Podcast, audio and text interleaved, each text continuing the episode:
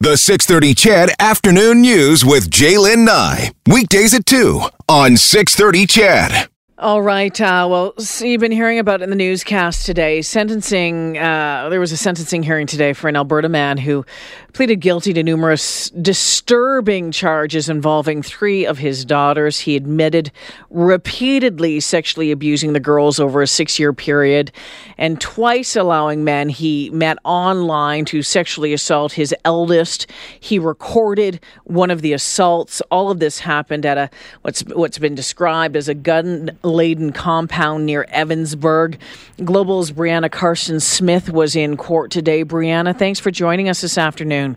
Thanks for having me. Okay. Um, Oh gosh, this this story from the time it it broke, um, you know, last year has just been horrifically disturbing.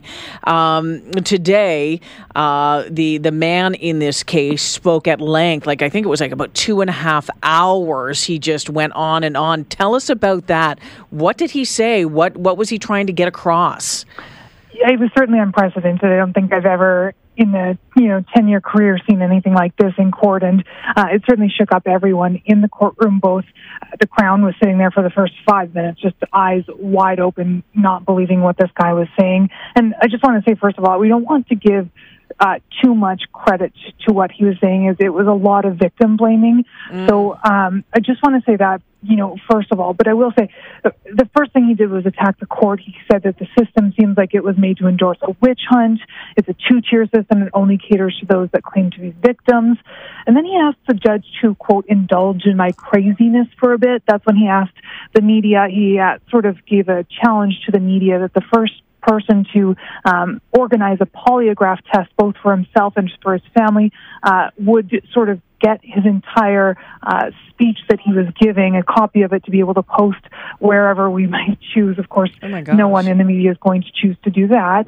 Uh, but he did ask um, to do a polygraph test. He's very obsessed uh, with doing this so that he could prove what he was saying. He also went after some of the family members who were in court and then even uh, some members who weren't in court, uh, saying, This is not about hurting you. This is not about embarrassing you. This is about saving you, the ones I love. Uh, he did say that they were embarrassing him, uh, that they've turned against him by testifying against him, going against him in this matter, that they're still lying, uh, that they're going to go to hell. He quoted several uh, Bible verses throughout his two and a half hour uh, speech. Um, he also said near the end, uh, he started this whole thing off saying there was going to be a surprise ending, and while he never really uh, identified what that surprise ending was going to be, it appears as though uh, near the end he did say that he took vows with one of his daughters, so in the eyes of God, they were husband and wife, and that seemingly made all of this okay. he said, "I will never deny either of you, uh, his wife and his daughter, uh, as my wives." So it was a lot of victim blaming, a lot of um, saying that he felt that he was not in the wrong. Was his wife, were, were the victims in the courtroom during this? No, fortunately they weren't. I think this was, as I say, tough for everyone in the court. Uh, I can't imagine being no. them and going through this. Uh, he did have, from what I understand, his brother in the courtroom, and he addressed him and attacked him several times uh, and then a couple of other family so, members as well. So, did the judge try to rein this in at all today? That was the interesting part. Again, he went on for two and a half hours. I've never seen uh, anyone speak that long uh, in court, uh, especially an accused or a suspect. So, uh, the judge at several points did sort of flag this has been going on for quite some time are you wrapping up? And he always assured that he was and then would continue to go. At one point, he did start, and again, just um, for listeners, we can't identify this man in order mm-hmm. to protect his daughters. I just wanted uh, to say that. So uh, at one point, this man did say um, he was starting to go after the Crown prosecutors, and the judge did stop and say, uh, "You you claimed uh, that you would be respectful. I'm not sure that you have been, but." They're off limits. You can't go after them. So that was the only one where he really stepped in and said, "Nah, you can't say that." Uh, at one point, we did take a 15 minute break, and then uh, once he was done, we had to take another break so that uh, the lawyers could kind of gather their thoughts. But really, for the most part, the judge sat there really stone faced and just let him rant on. So the sentencing is scheduled for Thursday. The Crown is asking for 29 years and has acknowledged that it's, quote, unprecedented. The defense is asking, what, 16 to 18 years, saying tw- 29 years would be crushing. Um, what do you, I, you know, Thursday. Thursday is the day that we that that we hear. Um, you know, did you did you talk to the Crown, of the defense after this today?